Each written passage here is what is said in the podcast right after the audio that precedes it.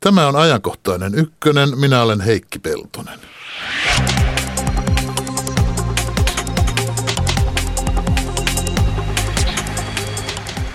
Alkuviikosta saimme tietää, että ammattiyhdistysliikkeessä suunnitellaan suurfuusiota, keskusjärjestöjen yhdistämistä. Ihan kaiken kattavasti ja hetkessä tämä ei suju, mutta mistä kertoo se, että työläiset ja toimihenkilöt näinkin laajalti ovat valmiit lyömään hynttynsä yhteen?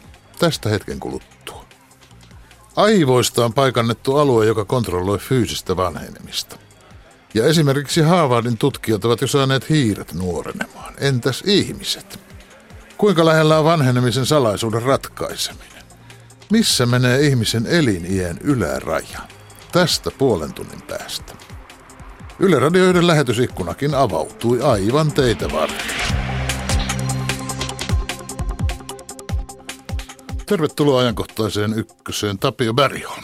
Kiitos kutsusta. Erikoistutkija SAKssa Suomen Onko se ammattiliittojen keskusjärjestö? Kyllä, Vaikea se on, muistaa. se on ammattiliittojen. Se oli aikaisemmin Suomen ammattiyhdistysten keskusjärjestö. Joo, joo, sitä on vaikea muistaa. Mutta oletko miettinyt, minkä nimessä Ei, itse asiassa se oli keskusliitto ja nyt se on keskusjärjestö. Joo. Näin pääsemme. Oletko miettinyt, minkä nimissä organisaatiossa sinä sitten tutkit, kun ammatilliset keskusjärjestöt yhdistyvät, kuten nyt näyttää? Tai ainakin näyttää, että työläisten SAK ja toimihenkilöiden STTK, korkeasti koulutettu ja Nakavahan on yrpistänyt vähän nenäänsä tällä hankkeella. Mutta Tä- minkäs nimisessä organisaatiossa sitten meinaat olla töissä? No mä luulen, että siinä on joku palkkatyöläinen, palkan ansaitsija tai ammattilaiset termi kärjessä. Ahaa. Minulla vaan on se käsitys, että juuri SAK on nimessä, että siinä on iso tunnelataus. Nimenomaan tässä kolmikirjaamisessa, tässä muodossa SAK, sitähän ei kukaan muista, että mitä niiden kirjainten taakse milläkin vuosikymmenellä sisältyy. Mutta näillä kolmella kirjaimella, eli niillä on iso symboliarvo. Se on varmaan näin, koska kun SAK eheytyi 60-luvun lopulla, niin aluksi kynnyskysymyksenä oli juuri se, että tätä lyhennettä ei säilytetä. Ja sitten se palautettiin aika pian kuitenkin käyttöön, että kyllä tämä kolme kirjainta on vahva, mutta tässä on kysymys kuitenkin siitä, että SAKlla ei ole omia jäseniä, henkilöjäseniä, vaan SAK on järjestöjen järjestöjen järjestö, koska mm. ammattiliitoilla on ammattiosastoja ja nämä ammattiliitot on vasta SAK-jäseniä ja SAKlla on 21 jäsentä, mm. näin juridisesta mm. näkökulmasta ja myös toiminnallisesta näkökulmasta. Mm. No mutta pohjimmiltaan tässä on siis kysymys työläisten ja toimihenkilöiden liittymistä yhteen. Mä kun katsoin näitä tähän liittymiseen liittyviä papereita tai julkilausumia, niin näitä termiä täällä kyllä aika paljon kartetaan ja puhutaan palkan saajista. Ja, mutta tuota, eihän tällaisen fuusion tuloksenakaan voi olla mikään sekaisinkin. Paljonko se työläinen sana enää esiintyy SAK puheenparrassa? No Vai onko se palkansaaja? kyllä se on, palkkatyöläinen on meidän lehden nimi, mutta palkansaaja keskusjärjestöt on sellainen termi, kun tehdään kolmen keskusjärjestön kanssa yhteistyötä. Itse vähän vierat, vierastan tätä palkansaajatermiä, vaikka se on vakiintunut, koska siinä on tämmöinen työnantajapropagandan piirre, koska minun mielestäni itsekin olen palkan ansaitsija. Että työ, Ruo- Ruotsiksihan se ei olekaan palkansaaja, se Ja- on palkanottaja. Niin, ja tietysti jos oltaisiin oikein röyhkeän postmoderneja, niin me ollaan palkan nauttijoita, että sekin on tällainen termi. Mm. Mutta tämä jako työntekijöihin ja toimihenkilöihin keksittiin juridisesti Suomessa asteittain ensin 35, kun vappuvapaa annettiin vain konttorihenkilöille ja kauppatyöntekijöille, ja vasta myöhemmin 44 työläisille. No miten varten se niin päin tehtiin? Työläisethän ne vappuna marssii, eikä No ju, juuri siksi. Siinä oli tämmöinen hajoita ja hallitse näkökulma porvareiden salajuonia varmaan siihen aikaan. Ja, ja sitten toinen, toinen on, on, oli tämä tuotantokomitea-laki, jossa haluttiin varmistaa, että henkilöstön eri tasot olisivat edustettuna. Tämä tuotantokomitealaki on vuodelta 1946. Ja sen jälkeen tämä kahtiajako tai ajattelutapa jollain tavalla myös järjestörakenteissa vakiintu, mutta sekä SAK järjestöllinen kasvu, ammatteiden, ammattien sekoittuminen, että myös sitten näiden perinteisten to, koulutuspohjaisten ammattien muuttuminen tavallisemmiksi on muuttanut ja sotkenut tätä. Kun katselin tässä aamulla SAK jäsenliittoluetteloa, niin kyllä siellä oli hyvin paljon toimihenkilöiltä kuulostavia tulli, rajavartio ja, ja myös aliupseeri tai toimiupseerijärjestöjä. Ja kaikkein ehkä tällainen yllättävin järjestö oli tietysti huippuurheiluunioni, joka niin kuin osoittaa sitä, että mitenkä tällainen kollektiivinen edunvalvonta on siirtynyt semmoisille aloille ja ammateille, jotka niin kuin silloin kun näitä järjestöjä on joskus viime vuosituhannella pantu pystyyn, niin ei ole edes hahmotettu, että tällaista palkkatyötä, tällaista ansiotyötä on tulossa. Niin ja tuskin on ajateltu, että Paavo Nurmi liittyy ensimmäisenä SAK-jäseneksi joskus 80 vuotta sitten. Näin. Nä, tätä, tätä ei varmaan olisi Paavo Nurmikaan ajatellut, mutta ei. yhteiskunta ja myös tämä tämmöinen erikoistuminen tekemiseen ja se, se on palve, yksityistä palvelualaa SAK-luokitusten mukaan mm. tämä huippuurheilu. Mm. No huippurheilijoissakin on sekä palkansaajia että yrittäjiä, mutta ei mennä siihen tämän syvällisemmin. Tämän yhdistymishankkeen tueksihan voi tietysti esittää ihan järkeviä faktoja, niin kuin, että edut, joita valvotaan, ovat pitkälti samoja ja päällekkäisyyksiä syntyy, jos kaikki hoitaa niin kuin omalla, omalla henkilökunnallaan eri järjestöissä samoja asioita ja hyppää Brysselissä kaikki, niin tulee kone täyteen, pannaan yksi vaan, niin päästään vähemmällä. Mutta se, että tämmöinen hanke tuntuu sujuvan näin helposti, niin jollainhan sen täytyy selittyä. Mikä, mikä tämmöisen hankkeen nyt 2010-luvulla tekee toisaalta ajankohtaiseksi ja toisaalta realistiseksi? No varmaan yksi työmarkkinoilla on tietty dynamiikka ja kun työnantaja, yksityisen sektorin työnantajapuoli on kokon, koonnut omat voimansa monenlaisten ja pitkien järjestöfuusioiden jälkeen kokoon tässä vuosituhannen alussa, niin silloin alkoi ammattiyhdistysliikkeen piirissä keskustelu, että eikös meidänkin täytyisi tälle asialle jotain tehdä. Ja siitä näkökulmasta ei tämä nyt kauhean nopeeta ole, koska ö, nämä päätökset EK synnyttämisestä on tehty 2004 suurin piirtein, ja se aloitti toimintansa 2005 alusta, jos oikein muistan. Niin kyllähän tässä on kohtuullinen viive, ja myös ei vain SAK, vaan myös STTK ja Akavaan liittyy semmoista tunnetta ja, ja ajatusta, että me olemme jotenkin erityisiä ja er, erikoisia. Mutta mä luulen, että tässä on sellainen voima, mikä kun, kun SAK puheenjohtaja tai Akavan puheenjohtaja tai STTK puheenjohtaja on tehnyt tällaisia – keskusjärjestöfuusioavauksia. Ensimmäinen aktiivinen oli Jorma Reini aikoinaan, joka tämmöistä toimihenkilöiden keskusjärjestöä ajo. Hän oli silloin STTK. Hän oli STTK puheenjohtaja. Ni, niin se ei, se ei lähde samalla vauhdilla. Nyt, nyt tässä on lähdetty samaan tapaan kuin aikoina SAK eheyttämisessä, yhdistymisessä, että ammattiliittojen, suurten ammattiliittojen puheenjohtajat on ottaneet aloitteen käsiin. Mm. Ja sillä tavalla tämä prosessi on ihan toisessa moodissa. Siinä on niin kuin keskeiset päättäjät, niillä joilla on työehtosopimus, neuvotteluvalta, sopimusoikeudet ja näin poispäin. Se porukka on niillä on vahva mandaatti muotoilla järjestörakenteita. Niin, että on olennaista se, että Lauri Lyly ei ole se kärkihahmo. Näin voi sanoa. Ja ihan yhtä hyvin on olennaista, että – Sture Fjeder tai Palola ei ole kärkihahmo. Sture vaan... Fjeder ei tässä hankkeessa kärkihahmo haluaisikaan epäillä. No siltä se ainakin nykyisen tiedon valossa vaikuttaa, Mut, mutta kysymys on just siitä, että, että tässä on hyvin, hyvin niin kuin vahva, keskeisten ammattiliittojen puheenjohtajat on panneet oman arvovaltansa ja, ja luottamuksensa peliin, löytäneet yhteisen sävelen ja siitä kulmasta, kun tätä asiaa lähdetään viemään, niin on hyvin vaikea uskoa, että se enää menee kiville. Ja on, on ilmiselvää, että tähän mennessä on myös lähtenyt semmoinen momentum, että monet liitot, jotka ei ole tätä ensimmäistä vetomusta allekirjoittaneet, niin on lähteneet liikkeelle mukaan. Mm-hmm.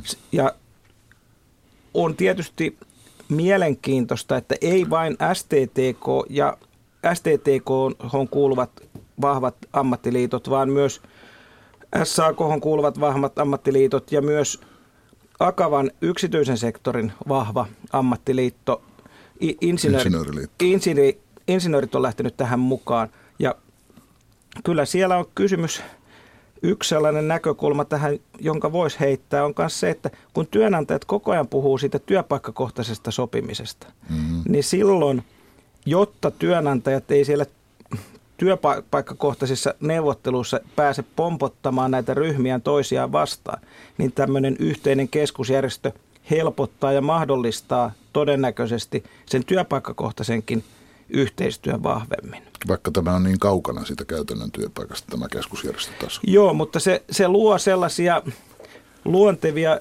tapaamis paikkoja, yhteistä koulutusta, yhteisiä el- elämyksiä myös ammattiosastojen ja, ja myös työpaikkojen luottamusmiehille. Onko tässä nyt tässä prosessissa jotain samanlaista kuin tässä 60-luvun prosessissa silloin, kun SAK ja SAJ olivat kaksi eri keskusjärjestöä ja ne, niiden yhdistäminen kesti aika monta vuotta? No minu, minun mielestä tässä on se sama, että nämä ammattiliittojen puheenjohtajat ovat olleet aloitteellisia ja tullaan tämmöisellä julistuksella, että haluamme aloittaa pyrkimyksemme, ettei tuoda mitään valmista, vaan käynnistetään avoin prosessi, keskustelu tämmöisestä uudistuksesta. Mutta tässä ei ole katkeraa järjestöhajannusta, mm-hmm.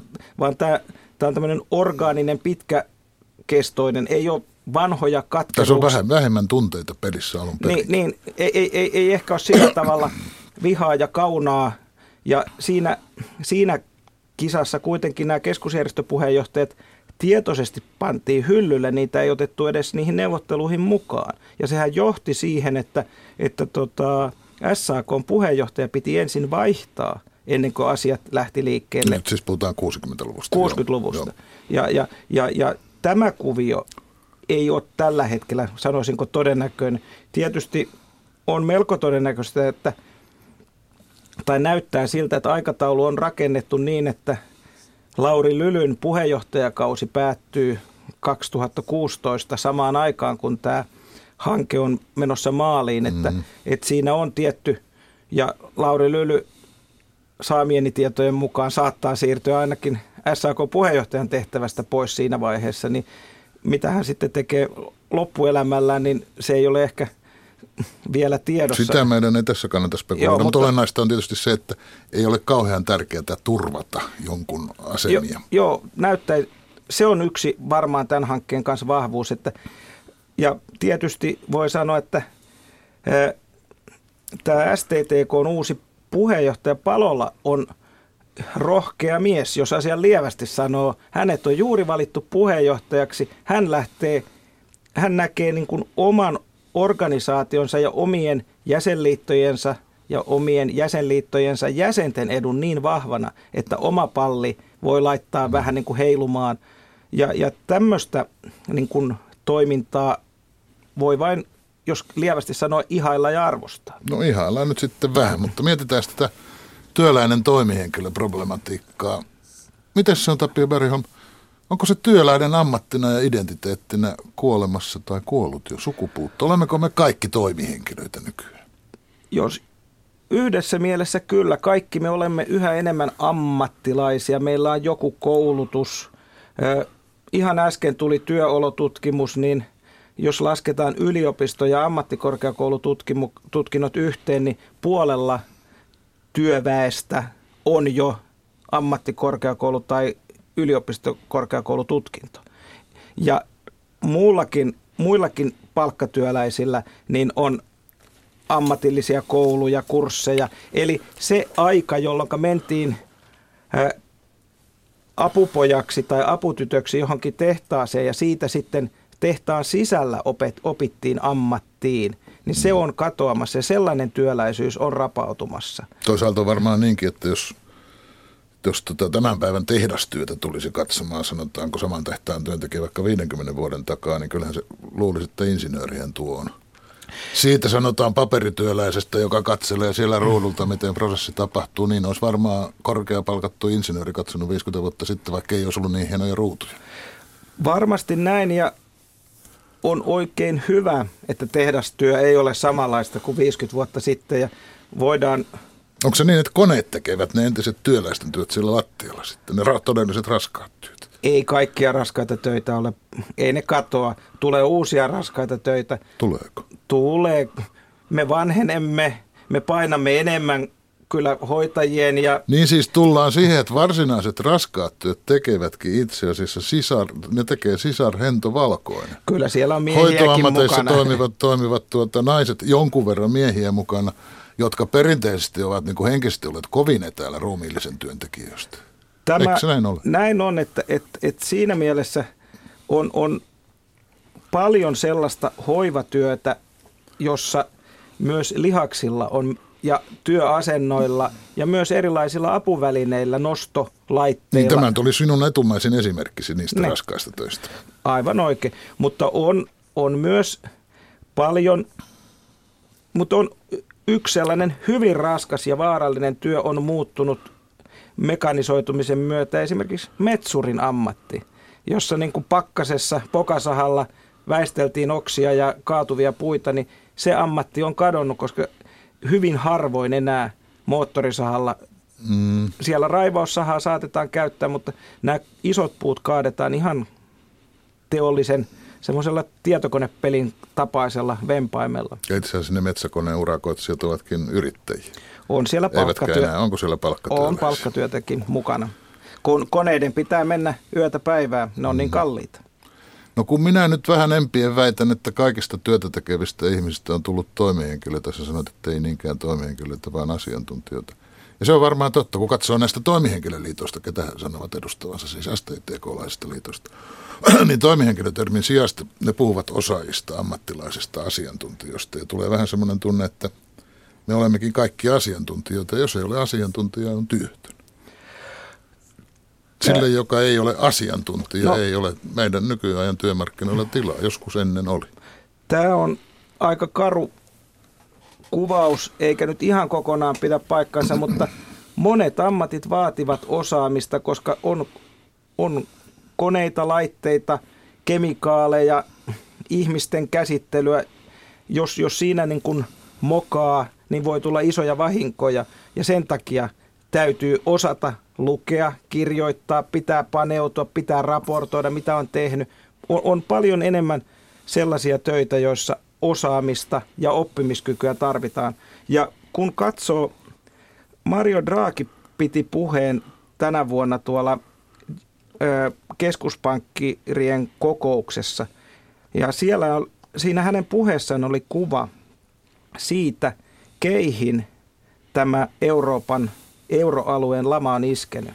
Niin kyllä se oli kouluttamattomat ihmiset, jotka oli pahimmin saaneet työt, joutuneet työttömäksi. Mm. Eli, eli se on juuri näin, että osaamiseen, oppimiseen pitää panostaa, mutta myös pitää olla mahdollisuus osata ja oppia. Mm. Ja siinä työnantajalla on oma vastuu ja myös tietysti työntekijällä on oma vastuu. Minäpä varmuuden vuoksi muistutan, että siis haastateltavana on erikoistutkija Tapio Bergholm SAKsta. Kun panet työnantajalle vastuuta, niin täällä ei ole työnantajan edustajaa kommentoimassa. Myönnän tämän. Jatketaan, jatketaan me keskenämme kuitenkin. Tota, kun mä mietin tätä, olemmeko me kaikki toimihenkilöt, joka on minun itse asettamani kysymys, niin onko se samaa prosessia itse asiassa tämä toimihenkilöistyminen tai asiantuntijoistuminen kuin että sanotaan, että työväenluokka on kadonnut ja me kaikki olemme yhtä ja samaa keskiluokkaa? No tämä taas ei pidä paikkaansa, koska keskiluokka on, on huijaussana, koska keskiluokka tarkoitti aikoinaan sitä porukkaa, joka ei ollut aivan hirveän rikas, mutta oli kuitenkin kohtuuttoman etuoikeutettu 1800-luvulla. Kohtuuttoman etuoikeutettu. Siinä näkökulmassa, että huomattava osa väestöä ei ollut Oh. lähelläkään ja kyllä edelleenkin on niin, että hyvin pienillä tuloilla työntekijät joutuu leipänsä ansaitsemaan ja elämänsä järjestämään, että ei, ei ole ihan sattuma, että nousi kauhea kohu siitä, että joku ei tunnistanut, että jotkut voivat tienata alle 2600 euroa, mm-hmm. kun SAK jäsenkunnasta miehet ja naiset mahtuvat, yli puolet niistä mahtuu sinne toiselle puolelle. Eli, eli kyllä tämä jos sanotaan, että luokat on kadonneet, niin siinä on se harha, että tämä kaikkein varakkain, kaikkein rikkain porukka on niin pieni, ettei se näyttäydy yhteiskunnassa. Sitä ei ehkä huomaakaan. Se näkyy vain lehtien palstoilla ja tämmöisenä unelmateollisuuden tuotteena. Mm-hmm. Mutta, mutta näitä ihmisiä, jotka ovat siinä 1500 ja 3000 euron välissä, niitä on tosi paljon. Mutta eivät ne koe kuuluvansa työväenluokkaan. Mut, siis ammattiyhdistysliike on perustalta ja perinteisesti osa työväenliikettä, eli poliittista vasemmistoa. Sehän on sen toinen ilmenemä, kun toinen ilmenemä on työväen puolueet tai puolueet. Mutta millaiseksi ammattiyhdistysliike muuttuu, jos tämä sidos löystyttyään ja hämärryttyään kokonaan katkeaa? Tämä... Sitten tulee ikään kuin neutraali palkan ansaitsijoiden etujen ajamispooli, eikä osa taistelevaa työväenliikettä tulevaisuus on aina arvaamaton, mutta Suomessa ammattiyhdistysjärjestäytymiseen on, sito, siihen on sisältynyt vahva poliittinen sitoutuminen ja jännite useissa ammattiliitoissa, mutta siinä on ollut se toinen puoli kanssa, että ammattiyhdistysjärjestäytyminen ei ole perustunut kuitenkaan poliittisiin tai uskonnollisiin jakolinjoihin. Niin kuin monessa maassa on. Niin kuin monessa totta. Euroopan maassa. Ja tämä on ehkä se, joka mahdollistaa tämän fuusion, että kuitenkin, vaikka siellä on poliittisesti aktiivisia henkilöitä tai poliittisesti sitoutuneita henkilöitä ollut johdossa, niin se edunvalvonnan logiikka on ollut se kaikkein painavin logiikka, eikä tämä, tämä poliittinen logiikka. Mutta eikö se ole samasta juuresta kotoisin? Se on, se on selvästi näin, että, että mutta Suomessa tämä muodollinen etäisyys puolueiden ja ammattiyhdistysliikkeen välillä on syntynyt varhemmin kuin muissa Pohjoismaissa. Meillä ei ole ollut niin kutsuttua kollektiivijäsenyyttä, joka Pohjoismaissa purkaantui vasta 80-luvulla. Mm. Eli jos sä liityit työntekijän ammattiliiton jäseneksi, susta tuli automaattisesti demaripuolueen jäsen. Mm. Ruotsin demareilla oli miljoon, yli miljoona jäsentä vielä parikymmentä vuotta sitten. Ja Iso-Britanniassakin on ollut tätä samaa aikaa. Siellä on edelleenkin itse asiassa ammattiliitot kollektiivijäseninä no. ja vaikutti, vaikutti ihan viimeiseenkin Hyvä, ne ovat enemmän sidoksissa keskenään Siellä selvästi, joo. Mutta tuota, mehän olemme siis tottuneet näkemään, jos miettii tämmöistä työväen liikkeen ilmenemään, niin mehän on toisaalta totuttu näkemään lakkoilevia porvarisrouvia kokoomuslaisen johtajan perässä. Ja Timo Soini mielellään muistuttaa sitten, että perussuomalaiset on Suomen suurin työväenpuolue ja nykyinen tasavallan presidentti, jota tällä kanavalla haastatellaan 25 minuutin päästä suunnilleen. Ensimmäisen kerran ehdolla ollessaan sanoi olevansa ehdokas työväenpresidentiksi. Tätä, tätä sanastoakin viedään työväenliikkeeltä. No tämähän on klassinen tapa, että tullaan toisen tontille ja julistauduta, mutta se liittyy myös siihen, että kaikesta kohinasta, kaikista väitteistä huolimatta, niin huhut palkkatyöläisyyden katoamisesta on vahvasti liioteltuja. Eli jos Suomessa aikoo vaaleissa menestyä, niin ei voi niin kauhean vahvasti sanoa, että palkkatyöläisten oloja pitää systemaattisesti ja pitkään heikentää, koska äänestäjien enemmistö on edelleen palkkatyöläisiä mm. ja, ja, ja, tai entisiä palkkatyöläisiä. Mm. Eli, eli, eli tämä on palkkatyön yhteiskunta yhä. Kaikesta yrittäjäkasvatuksesta, yrittäjähypetyksestä huolimatta. Ja pätkätöistä huolimatta. Pätkätöissäkin ollaan palkkatöissä. Ja työttömyydestä huolimatta. Työttömyydestäkin huolimatta. Mutta miten se on sitten Tapio Verho, jos tällä työväki- ja työläissanastolla on kysyntää, niin kuin äsken esimerkkeen yritin kuvata, niin sillä siis on jotain arvoakin, mutta onko se sitten niin, että työväenliike itse ei sitä arvoa ymmärrä, kun tämä työläisyhteys halutaan häivyttää taka-alalle? En nyt siis san... työväenliikkeessä ajatellaan, että tämä, ei ole, tämä on vanhanaikainen ja myyvä juttu. Jossain muualla ajatellaan, että hei, tätähän kannattaa käyttää. No kyllä tiedän, että esimerkiksi sosiaalidemokraattisessa puolueessa on vieläkin voimia, jotka puhuu kansanvaltaisesta työväenliikkeestä, jolla tehdään rajaa ehkä sinne sun tänne.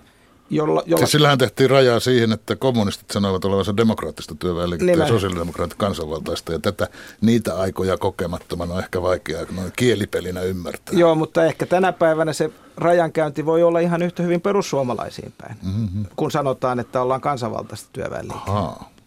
Tätä en ole tullut ajatelleeksi enkä tiennyt, mutta sitä oppii kaikenlaista. Miten se on Tapio Bergman vielä SAK suurissa juhlissa tai ammattiliittojen tilaisuuksilla aloittaa yhdessä työväenmarssia? Kyllä sitä edustajakokouksissa ja joskus valtuustonkin kokouksissa on laulettu. Minulle kävi sillä lailla hätkähdyttävästi, että siis työväenmarssihan on se laulu, joka alkaa sanolla käy eespäin väkivoimakas ja sen viimeinen säkeistö. Minä kun olin luullut, että se kulkee työ kättemme ja hengenkin on ylevätä työtä ja sitten huomasin tätä lähetystä valmisteltaessa, että ei se niin mene. Työ kättemme, se hengenkin on ylevätä työtä. Ei siinä yhdistetäkään, tuota, ei siinä pannakaan rinnakkaan ruumiillista ja henkistä työtä. Mut tässä, tässä, siinä pyhitetään ruumiillinen työ jollain tavalla yleväksi. Mutta tässä Suomen kansan kaukonäköisyys on nä- näkyy siinä, että niin kuin kansanlaulut, niin ne lauletaan vähän eri toisintoina. Niin tämä on kyllä – sinä Heikki olet ollut ihan oikealla jäljellä. Kyllä se Mä on... löysin tästä toisenkin toisinnon, kyllä. Joo, kyllä se on laulettu ja-sanalla aika pitkään. Mutta sen, sen on kyllä laulajat ihan itse muokanneet. Se on totta, ja, mutta siinä on varmaan niin kuin ennakoitu tätä lähestyvää uuden ja henkisen ja ruumiillisen ja myös luovan työn yhdistävää ammatillista keskusjärjestöä. Salli minun hiukan epäillä tätä ennakointikykyä. Ennakointihalua en epäile ollenkaan. Menivät nyt työväenmarssin sanat niin tai näin, niin joka tapauksessa tämä työn ruumiillisuus, sehän on esimerkiksi vanhoissa työväenlauluissa ja teksteissä ja monissa asioissa ollut korostuneesti esillä. Ja sehän on kadonnut. Siis kun on korostettu sitä, että ruumiillisen työntekijät haluavat myös kehittää niin kuin henkeään, eivät ole hengeltään kyvyttömämpiä, ovat sivistystahtoisia – mutta tämä ruumiillisuus on kadonnut. Ei tämmöistä ruumiillisen työn eetosta enää ole missään. No tässä nyt on käynyt vähän sillä tavalla, että toimittaja on pudonnut tuoreesta tutkimuskeskustelusta, koska Selvä. ruumiillisuus on yksi kaikkein eniten tutkittuja työelämän tutkimusalueita. Nyt Nyky... tutkija vietetään nyt sivun ruumiillisuudesta, en puhunut vaan ruumiillisesta työstä. No, se... Ruumiillinen vapaa-aikahan se on, mistä nykyajan ei, ruumiillisuus kun, puhuu. Kun se liittyy juuri siihen, että useissa ammateissa ulkonäöllä, lihaksukkuudella, siisteydellä, se on ruumiillisuutta myös. Eli tämä ruumis ei katoa työnteosta millään, mutta se on selvää, että lihaksien merkitys työnteossa saattaa kaventua. Siis tämä osasta työ tehty kourin jäntevin. Aivan niin, että... Se, kouriin haetaan kyllä jäntevyyttä kuntosalilta. Mutta mut sehän on mielenkiintoista, että vaikka tämä tämmöinen hien osuus työstä ja likaisuuden osuus työstä on vähentynyt. Se ei ole kuitenkaan kadonnut, mutta siitä huolimatta, vaikka maataloustyö on vähentynyt, niin vieläkin usein puhutaan tämmöistä suokuokka ja jussimi ja, mm. ja, ja ollaan eletty kymmeniä vuosia rauhan aikaa, niin silti ruvetaan, kun on tiukat paikat yhteiskuntapolitiikasta, niin ruvetaan puhumaan talvisodan hengestä, että kyllä nämä vanhat mielikuvat ja ajatukset, ei ne katoa ja kyllä se ruumiillisenkin työn arvo nousee usein keskusteluun, mutta se nousee uusista kulmista, nimenomaan hoiva-alalla, myös siitä, että naisten työ voi olla ruumiillista, raskasta ja mm. fyysisesti vaikeaa. Mutta siis siihen ruumiillisen työn eetoksen, siihen liittyy ylpeyttä siitä työstä ja ylpeyttä siitä työläisyydestä. Se on selvä, että sellainen ylpeys ei katoa, jos osaa työnsä, jos, jos on taitava timpuri, huolellinen maalari, jos on hyvä rekkakuski, osaa peruttaa, hallitsee isoja massoja yhdellä kädenliikkeellä, vaikka se, vaikka se ei ole semmoista lihasta aina, uh-huh. niin siinä on kuitenkin se käden, silmän ja isojen massojen hallinnan tunne. Se on enemmän ylpeyttä ammattilaisuudesta. Se on ammattilaisuudesta. Ja ammattitaidosta. Totta kai. Jonka saattaa, saa vain kokemuksen kautta, jota ei voi ihan vaan tällä toimituksen pöydän takana oppia. Kun, ei nyt tarvitse eikä, toimittajaa eikä, koko ajan. viisastelemalla, niin kuin me emme saa, saa sitä osaamista. Se, se vaatii me, sitä meidän, meidän osaamisemme on keskittynyt viisasteluosaamiseen, mutta viimeiseksi kysymykseksi ehdottomasti kuitenkin palan halusta kysyä sinulta, että onko työväenliike kaiken kaikkiaan? Nyt käytän tarkoituksella sanaa työväenliike, poliittinenkin työväenliike, katoava luonnonvara.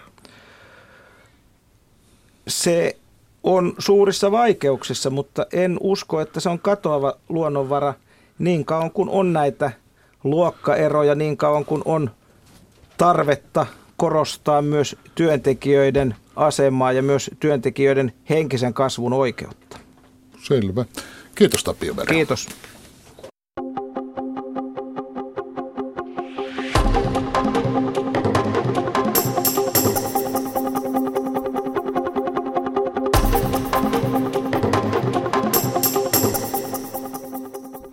Samppa Korhonen, terve.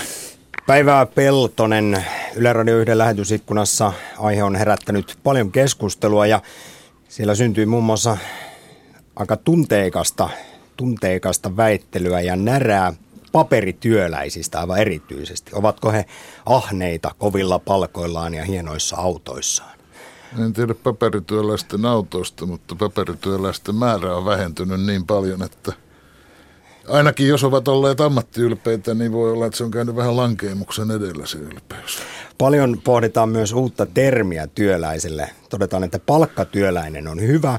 Toisaalta sanotaan, että markkinatalousperiaatteen mukaisesti työläisen täsmällisempi nimitys olisi työn myyjä.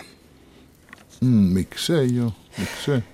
Mennään eteenpäin, koska meillä kellään ei ole loputtomasti tässä maailmassa aikaa. Miksei olisi?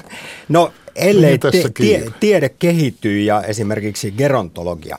Eliniän odote on Suomessa tällä hetkellä miehillä 77,5 vuotta ja naisilla noin 83,5 vuotta. Ja nämä luvut kasvavat, eli elinikä elinjään odote kasvaa vuosi vuodelta. Tässä välissä Heikki pieni knoppi kysymys, koska sinä sellaisista tykkäät niin kovin. Äsken no kerroin nykyisistä elinjään odotteista Suomessa, mutta arva paljonko yleinen elinjään odote oli esimerkiksi antiikin Kreikassa ja Roomassa? 42,5. Ihan väärin. Anteeksi, pudotan arviota. 33. 28 ah, vuotta. No vähän lähemmäs pääsi. Tärkeää on kuitenkin muistaa, että kyse on siis tilastollisesti lasketusta keskiarvosta, johon esimerkiksi lapsikuolleisuus vaikuttaa paljon. Toisin sanoen kaikkina aikoina maailman historiassa on ollut myös iäkkäitä ihmisiä, ihan seitsemänkymppisiä ja kuulemma jopa satavuotiaita. Vähän, mutta on ollut kuitenkin. No tällä hetkellä mennään elinjäässä, elinjään odotteessa ennätyslukemissa maailman historiassa. Ja nyt sitten pohditaan sitä, että onko ihmisjään ylärajat saavutettu vai vieläkö päästään huimempiin lukemiin. Tehoyhteiskuntamme tarvitsee rattaisiinsa tehoihmisiä, ja tässä myllyssä vanhus on perinkelvoton tuote. Nuoruudesta on tehty ihanne, jonka perässä yhä useammat lähettäen juoksivat käyttäen tukenaan kaikkia nykyajan poppakonsteja. Ikuisen nuoruuden tuntumaan on ihminen toki useinakin aikoina pyrkinyt paljastain, vain aina silloin oman kypsymättömyytensä. Ihmelääkkeet ja kuurit ovat tänään keinoja, joilla pyrimme hidastamaan jokapäiväistä vanhenemistamme ikään kuin vanhuus olisi kiusa, joka pillereillä olisi poistettavissa. Onko vanheneminen tauti, josta pitäisi parantua, kysyttiin vuonna 1975. Ja vastaus on, että ei tietenkään, vaan ikääntyminen on luonnollista. Mutta silti nuoruuden lähdettä on himoittu ja etsitty aina. Ja pitkälle tässä onkin tultu hyvin lyhyessä ajassa. Suomalaisten keskimääräinen eliniän odote oli tasaisen alhainen 30-40 ikävuoden kieppeissä vuosisatojen ajan. Mutta 1800-luvun loppupuolella alkoi tapahtua. Sen jälkeen elinjään odotteemme on noussut kaksinkertaiseksi. Tähän dramaattiseen muutokseen on ollut useita syitä, muun muassa hygienian ja lääketieteen parantuminen sekä elintason nousu. Tärkeää on ollut myös esimerkiksi tupakoinnin, tyydyttyneiden rasvojen ja suolan käytön vähentäminen sekä vanhuusien hoidon eli geriatrian kehittyminen. Mutta ovatko nämä keinot antaneet nyt parhaansa, eli ollaanko elinjään odotteessa saavutettu huippu, vai vieläkö noustaan ylöspäin? Geriatrian professori Timo Strandberg Helsingin ja Oulun yliopistoista. No maksimi on 122 vuotta todistetusti, eli vanhin, vanhin ihmislajin edustaja elää 122-vuotiaaksi ja epäilemättä se jonkun, joku tulee ylittämäänkin, mutta se, että, että yleisesti ruvettaisiin elämään yli satavuotiaaksi, niin, niin siitä ollaan montaa mieltä, pitääkö se paikkaansa. Väestötieteilijät ovat laskeneet jopa, että joka toinen nyt syntyvä saattaa elää satavuotiaaksi. Biogerontologit, jotka taas sitten enemmän lähestyy tätä elämää solutasolta ja, ja ihmisen biologian kautta, ovat sitä mieltä ennemminkin, että kyllä se jatkossakin tulee olemaan aika harvinaista, suhteellisen harvinaista, että eletään satavuotiaaksi vanhemmaksi koska ihmisen biologia on se, mikä on. Jos todellakin näihin vanhemmisilmiöihin pystytään puuttumaan oikeasti, niin, niin sitten alkaa olla mahdollista pidentää tätä lajityypillistä elinikää. Mutta tässä pitää tietysti erottaa sitten tämä, miten pystytään se, se maksimielinikä hyödyntämään. Ja, ja tässä näkisi hyvin tärkeänä sen, että näitä terveitä elinvuosia, oli se sitten 90 vuoteen asti tai 85 vuoteen asti, se maksimielinikä, niin kuitenkin pystyttäisiin elämään sitten mahdollisimman terveenä ja aktiivisena ja hyväkuntoisena, toimintakykyisenä mahdollisimman pitkään ja mahdollisimman myöhäiseen ikään. Itse kerjätinä näen tämän keskeisenä tavoitteena. Ja ne terveet ja hyvät elinvuodet ovat varmasti kaikille erittäin tärkeitä. Mutta monia kiehtoo myös se erityisen pitkä elämä. Ja tutkimusta aiheen parissa tehdään jatkuvasti millä siis vanheneminen voitaisiin pysäyttää kokonaan tai ainakin hidastaa. Yksi paljon puhuttu ja kohuttu asia tässä yhteydessä on telomeraasi-entsyymi. Ihmisen vanhenemiseen ajatellaan nimittäin liittyvän oleellisesti kromosomien päässä olevat DNA-jaksot nimeltä telomeerit. Aina kun solu jakautuu, nämä telomeerit lyhenevät – ja kun ne ovat ajan saatossa typistyneet tarpeeksi, solu ei enää uusiudu. Telomeereja suojaa ja uusii puolestaan tämä telomeraasi-entsyymi. Sen avulla esimerkiksi Harvardin tutkijat onnistuivat kumoamaan hiirien vanhenemisen. Kun siis ikälopuille hiirille annettiin telomeraasi-entsyymiä, niiden rappeutuneet elimet alkoivat jälleen uusiutua. Toisin sanoen vanhat hiiret nuortuivat. Onko tässä sitten nuoruuden lähde myös meille ihmisille, kuten osa tutkijoista ajattelee? Geriatrian professori Timo Strandberg.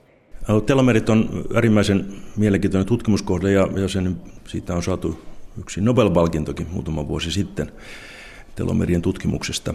Joo, telomerit on tosiaan tämmöinen jakautuvien solujen elämänlanka, se on siellä kromosomien päässä – oleva jatke, joka lyhenee jokaisella, jokainen kerta, kun solu jakautuu ja, ja sitten kun solu on jakautunut riittävän monta kertaa ja elämänlanka on loppunut, niin sitten solu kuolee, ei enää pysty jakautumaan. Ja tässä on tietysti ihan looginenkin ajatuskulku, että jos nyt sitten pystyttäisiin nämä telomerit langat pitämään saman pituisina, niin sitten saavutettaisiin tämmöinen ikuinen elämä. Solut vain jatkaisivat jakautumista, no, kun syöpä, telomeerit riittää. Syöpäsolut on, on ratkaisseet ainakin jotkut sen sillä, että niillä on tämmöinen entsyymi, joka, joka sitten tuottaa näitä telomereja, telomeraasi entsyymi, joka koko ajan tuottaa sitä, sitä telomeria ja, ja syöpäsolut on kuolemattomia, mutta, mutta se ei taas sitten niin kuin sen isäntä eliön kannalta tämä kuolemattomuus syöpäsolussa ei ole mikään hyvä asia, koska se johtuu sitten tämän kokonaisyksilön kuolemaan. No eikö syöpäsoluista voisi kuitenkin niiden toiminnasta ottaa oppia, jotta saataisiin terveet solut jatkamaan elämäänsä?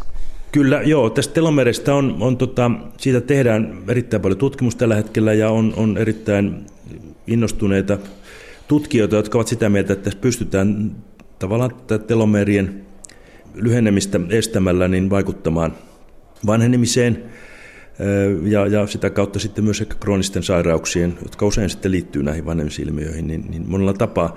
Tämä on hyvin mielenkiintoinen tutkimusalue, mutta se, että millä aikataululla tästä sitten löytyy semmoisia hoitoja, jotka on ihan tuossa apteekissa saatavissa, niin, niin se on sitten toinen asia. Telomeraasientsyymiin liittyy olennaisesti myös iso syöpäriski, mikä vaikeuttaa läpimurtojen saamista huomattavasti. Hiirikokeisiin liittyen Timo Strandberg mainitsee vielä toisen ja hieman erikoisemman esimerkin. Siinä nuorentumista saatiin aikaiseksi pelkällä veren siirrolla. Se on tämä vampyyrimetodi, eli, eli tota, niin kuin joku sanoi, että vampyyrit olivat oikeassa. Kun, eli, eli nuoren yksilön verta siirtämällä vanhempaa yksilöä, niin saatiin tämä vanhen, vanhempi yksilökin sitten ainakin lainausmerkissä jotenkin nuortumaan. Tässä on tietenkin tässä täytyy olla sitten jotain annesosia jotain proteiineja tai vastaavia tässä, tässä nuoremman yksilön veressä, jotka sitten sen veren kautta siirtyy tänne vanhempaan yksilöön ja joilla lailla sitten stimuloivat joitakin asioita. Tämä on hyvin mielenkiintoinen tutkimusalue, ja, mutta mitä käytännön hoitomenetelmiä tästä sitten syntyy, niin sekin nyt sitten jää nähtäväksi. Onko kuitenkin niin, että ihminen on paljon monimutkaisempi olio kuin hiiri, eli vaikka jokin, jokin asia saadaan näissä hiiri- tai rottakokeissa toimimaan, niin siitä on vielä pitkä matka, että se toimisi ihmisille. Ihminen on monimutkaisempi valitettavasti, tai onneksi, miten pääsen nyt sitten haluaa nähdä. Ihminen on monimutkainen olento ja älykäs. Me kykenemme hämmästyttäviin asioihin, kuten on nähty, esimerkiksi kaksinkertaistamaan elinajan odotteemme vain reilussa sadassa vuodessa. Ja tutkimus, lääketiede sekä gerontologia sen kun vain kehittyvät.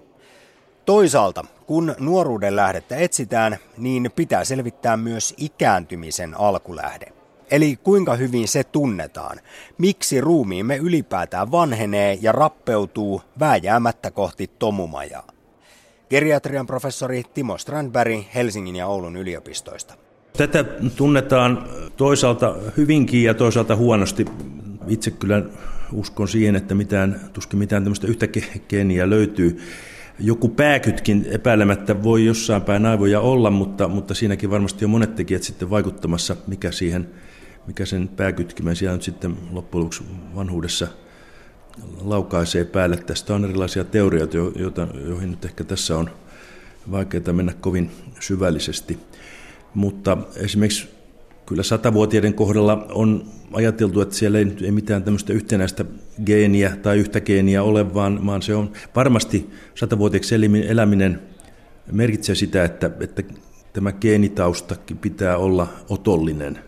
Pitää olla hyvät elämäntavat, hyvät geenit ja pitää olla myös sitten hyvä tuuri, hyvää onnea, ettei joudu onnettomuuksiin. Ja Satavuotiaista puheen on myös sitten usein sanottu, että ei ole mitään tämmöistä satavuotiaiden elämäntyyliä, koska, koska ne on kuitenkin sitten sen verran harvinaisia nämä yli satavuotiaaksi eläneet yksilöt, että jokaisella on vähän omat tapansa, omat tapansa, miten he ovat eläneet, ja aina löytyy näitä poikkeuksia, jotka sitten kertovat tupakoineensa ja, ja syöneensä voita läskin päällä ja silti, että eläneet satavuotiaaksi, mutta nämä ovat todellakin poikkeuksia pääsääntöisesti kyllä kannattaa olla tupakoimatta ja syödä terveellisesti ja liikkua.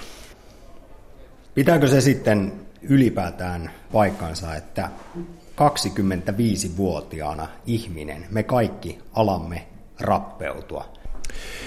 Joo, sitä on joskus, joskus, joskus sanonut, sanoo, että alamme vanhentua heti kun synnymme. No se ei nyt ihan tarkkaan ottaen pidä paikkansa. Tietysti ikää tulee koko ajan joka vuosi lisää, mutta sinne 20-25 ikävuoteen saakka elämässä on tämmöinen kasvun ja kehityksen vaihe. Ja sitten kun se kasvu- ja kehitysvaihe on päättynyt, sen jälkeen me sitten varsinaisesti alamme vanhentua. Eli siinä se on 25 ikävuoden kieppeillä, on varmaan keskimäärin.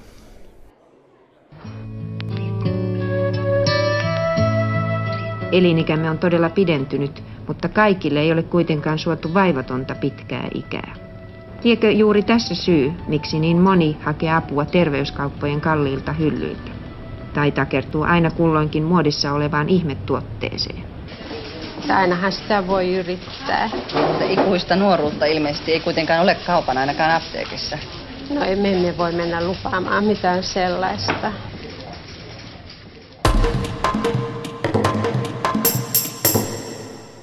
Asiantuntijana tässä jutussa oli geriatrian professori Timo Sandberg Helsingin ja Oulun yliopistoista. Lähetyksen aluksi juttelimme ammatillisten keskusjärjestöjen yhdistymishankkeesta ja työläisidentiteetistä. Seurannani erikoistutkija Tapio Bergholm SAKsta.